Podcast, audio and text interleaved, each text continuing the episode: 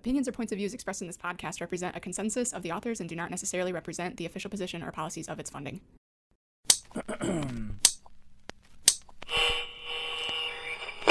now this is recording. RTI International Center for Forensic Science presents Just Science.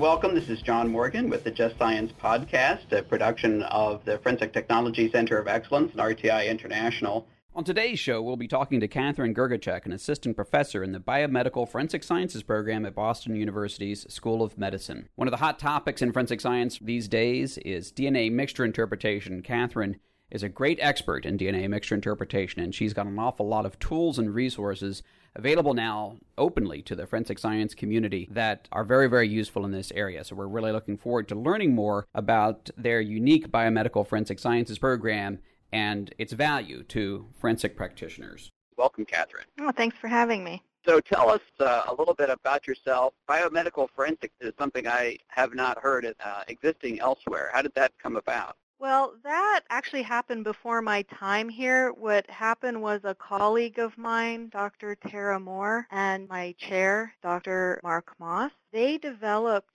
this program in consultation with our current assistant director, Amy Brodeur, and they kept developing this program under the auspices of the Boston University School of Medicine. So the reason why biomedical is in the name is because when they developed the program, they had a vision that they were going to incorporate a number of biomedical aspects. We wanted to utilize a lot of the current technology that is already present at the School of Medicine and incorporate it into our own program. So uh, how did you come to be at BU? What were you doing before Boston? It's funny because I always describe myself as having a little bit of a multiple personality when it came to forensics and science in general because what happened was I started my undergrad degree in essentially chemistry. The degree is in physical sciences, but I was accepted into what was known as a concurrent science and education program in Windsor, Ontario, Canada. I was very interested in continuing my education. Went back to school, finished PhD in chemistry. So I've been flipping back and forth between forensic sciences and chemistry for a number of decades now. But I really like working at BU because it allows me to sort of merge the two worlds. I was able to integrate my electrochemical training into some of the research projects that we conduct here. well, that's funny because I actually like that background because it's much more varied than I expected. I have you in my pigeonholed mind as being just DNA statistics, but in fact your background is much broader than that, it sounds like to me. Yeah, it is broad. I, I'm trying to narrow the focus down a little bit because it, it does end up, I think, it is a little bit of a challenge to be an expert in all things. So I have recently narrowed my focus a little bit. And a lot of my time recently has been spent on learning more about STR or forensic DNA now, this past September, uh, September 2016, as when we're recording this particular podcast, the President's Council of Advisors on Science and Technology released a report recommending actions to strengthen forensic science, the so called PCAST report you may have heard of. If you haven't heard of it or you haven't reviewed it, we'll make sure that there's a link on the podcast page that you can follow to get that report and, and read it through. There were a number of um, recommendations uh, in the report. Uh, one of them is a need for clarity about the scientific standards for the validity and reliability of forensic methods. And the second, a need to evaluate specific forensic methods to determine whether they have been scientifically established to be valid and reliable.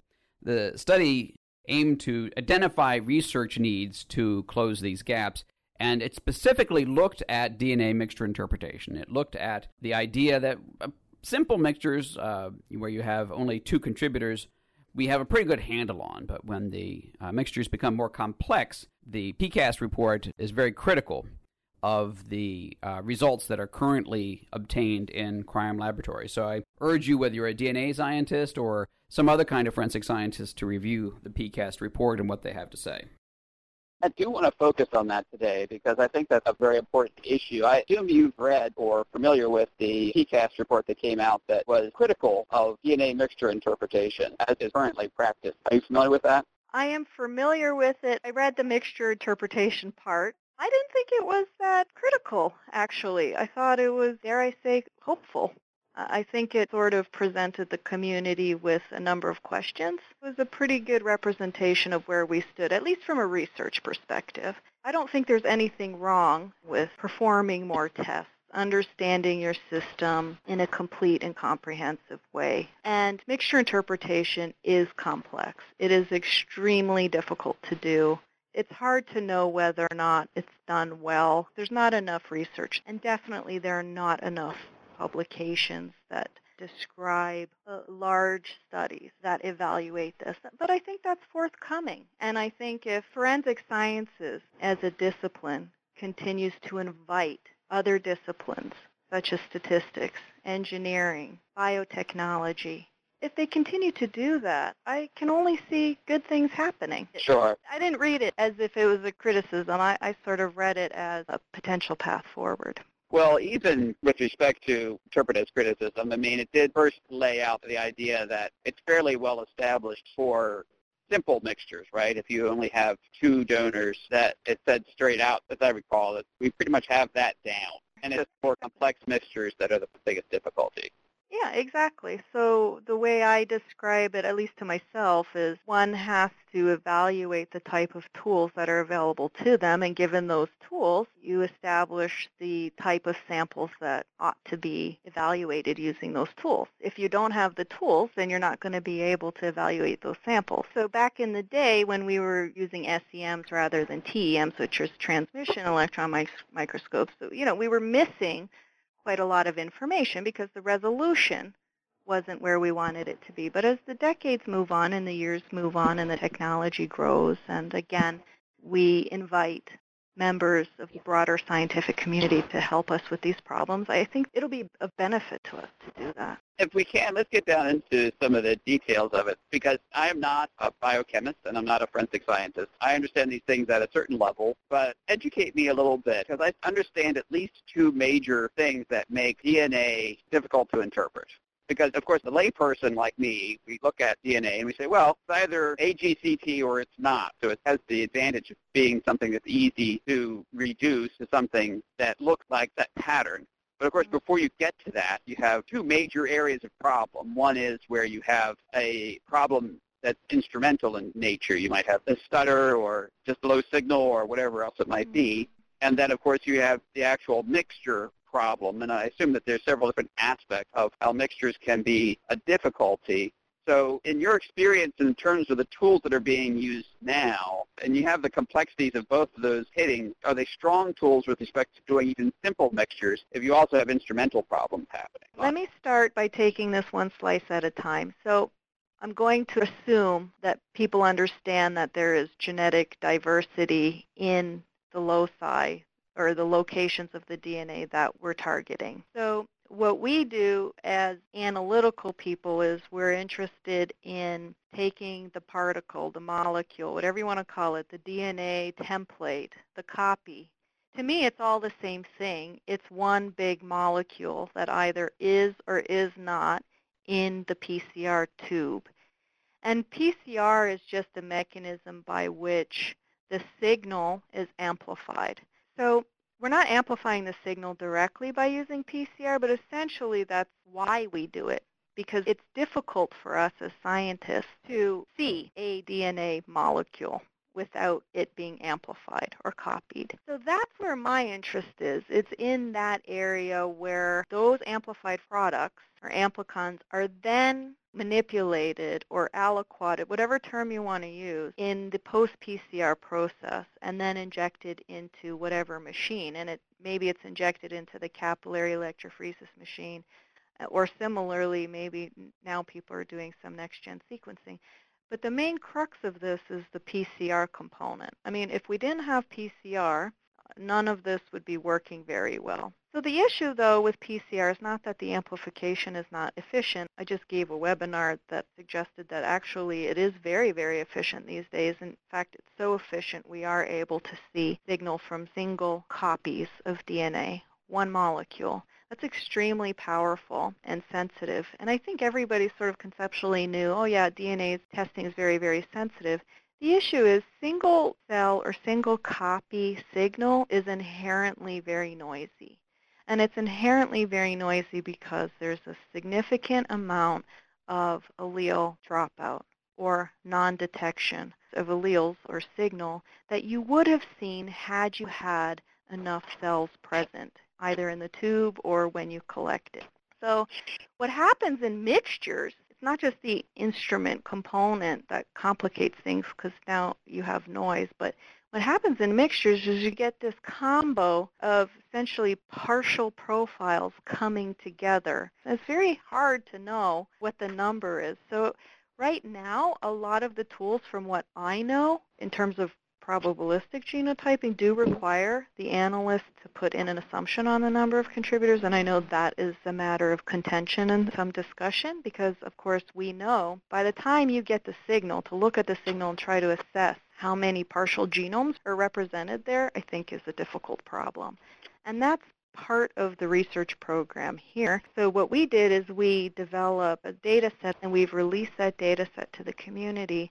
And part of that data set was mixtures of two through five contributors run using different laboratory conditions because I think it's important that the developers, whether it be genotyping software or interpretation software, or even just normal everyday researchers who are interested in signal interpretation, I think it's important for them to have access to that data. And as far as I know, it's been difficult for people to get access to large data sets.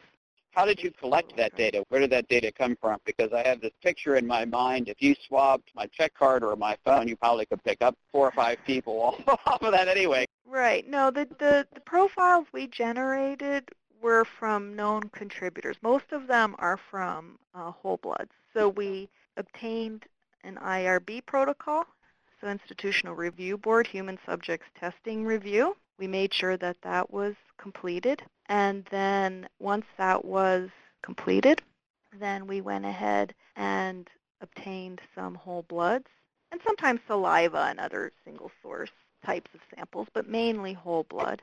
And then we just started mixing it. So we knew the contributors and we knew the known genotypes. And that information is provided with the FSA and HID profiles, which are the extensions to the file names that come out of the genetic analyzers. So the idea was that we didn't collect any quote-unquote mock profiles because in this data set we wanted to make sure that at least the genotypes, we knew what the ground truth of the genotypes were for each contributor. And then that way people can test their hypotheses, their models, whatever they want to test, they can test using that data set. And that was the goal.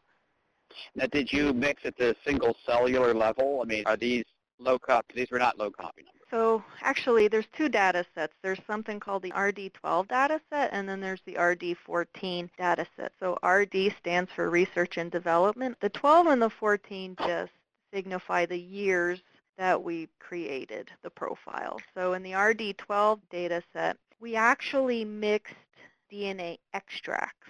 So we extracted whole bloods, and then we mixed the whole bloods after we quantified the single source samples. What we did for the RD14 sample set, which is much larger than the RD12 sample set, is we actually mixed the bloods at different dilutions. So we took whole blood, don't quote me on the numbers, but it's like a 1 to 999, a 1 to 99, and a 1 to 9 dilution. And we had a sense of the amount of DNA we would expect for a given volume fraction of whole blood for that dilution. We mixed the whole bloods, whether it be diluted or not, and then we extracted because the idea was we wanted to mimic as closely as possible the process that you know human identification laboratories would apply. So, and those data sets are available from a Boston University website, or how are they available? Yes, the raw profiles So the FSA and HID profiles, they are available at the website. The initial data set, which was 2,500 samples strong, but it turned out that although it sounds like a lot of profiles, it's actually not representative of a lot of mixtures. So in the last two to three years, because we had the very great fortune of acquiring some grant funding, we were able to generate an additional 25,000 profiles. And when I say we, I mean Lauren Alfonse and Amanda Garrett. But in any case, we generated the 25,000 profiles, and those are also now available. So we have a total of about 27 to 28K profiles. And I think almost 30% of those are mixtures. Now, you've also been developing some mixture interpretation tools that are very highly regarded, especially as you get into complex mixtures. Perhaps you could address those resources or maybe what the philosophy is behind them, you know, how you develop the tools first, and then let's talk about the tools themselves.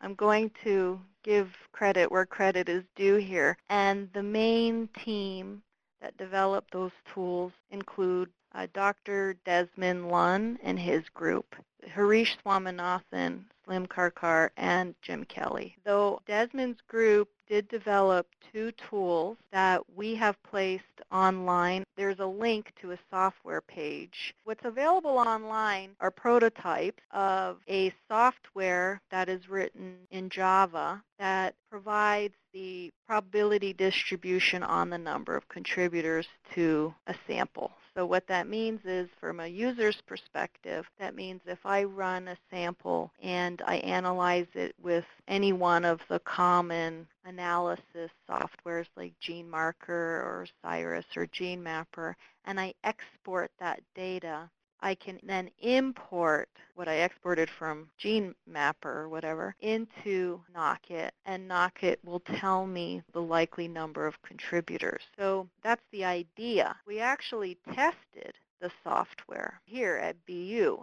So what we found was NOCIt works relatively well when there is enough signal from every contributor. So Lauren, a former BMFS student who now works with me, thankfully, she completed a project where she looked at the ability to infer the number of contributors using a variety of methods, and she compared that against the template mass of the minor contributor across different complexities of sample. When I say complexities, I mean the true number of contributors varied between 2 and 5. And it turned out that all of the methods start breaking down if you have less than about 7 cells worth of DNA. That is, if you start exhibiting if the trace starts exhibiting significant levels of dropout. Sort of makes sense, and one would say was expected, but now we know what that threshold is, and it turned out to be around, for us, it's around seven or eight cells worth of DNA, something like that. I appreciate what you were saying earlier, that PCR is an amazing tool and it has improved and you can amplify off of one cell, but that doesn't mean you can productively and reproducibly for forensic purposes use PCR in that way. And and so I, I think that being able to come back and say, yeah, if you've got something that you think is a mixture and you don't think you're starting with enough material that's at least seven or eight cells worth of material, then I don't care what tool you're using, even the most sophisticated tools, which are the ones that you're looking at, aren't going to be able to give you as reliable an answer as it should be at high confidence, right? So I think what you just said is, is really an important result that uh, the field should pay attention to just by itself. Yeah, but just to be clear, I mean, we are specifically talking about the ability to determine accurately the number of contributors at that level, right? Not the ability to uh, produce, you know, quote unquote match statistics. And again, there's debate, and I don't think I'll be able to answer this question well because again, there's debate within the community, and rightfully so of whether or not that number of contributors can effectively be determined and whether or not that assumption matters downstream when you're actually typing in that number into your interpretation software. So for example, I, I have direct experience with the second software that Dr. Lun's group built for us, which we call it CEESIt, C-E-E-S. And, you know, it produces a likelihood ratio, you know, quote unquote match statistic for uh, DNA comparisons. And that prototype only allows the user to input a number of contributors up to three. That software doesn't even allow you to put four, five, or six. So again, I think more research would be required in order to know exactly where that limit is. And that's why we produced the PROVEDIt data set. Because if someone can prove or show or demonstrate that it is possible, then that's great. And there's nothing wrong with publishing that data, and that's exactly why we put that data set out there. You refer to the tools as prototypes. Are they casework ready at this point? I mean, I don't think they're casework ready. The ones online right now are not casework ready. And the reason I say that is because though we tested it at BU, we didn't do formal software testing, which I think would be necessary before casework implementation. So that's why I would say they're not casework ready. Are you planning to do that? That is planned. Yeah. In fact, the version of NOCIt that's available online is being completely revamped. So again, uh, my colleague Desmond Lun is working with his group and he's developed an interface for NOCIt and we've changed some of the models, which I'm going to let him talk about that in more detail if he has an opportunity to do that. But in any case, we've changed quite a bit from the prototype to what is the version 2. And that version 2 that we're developing right now is being formally tested. So we're using the same, or we're using the guidelines that are provided by the FAA and FDA, and we're recording, I should say, all of the tests in a systematic manner so that all of the software testing that we've done is accessible. I assume NOCIt is the more mature of the two tools. Is that right?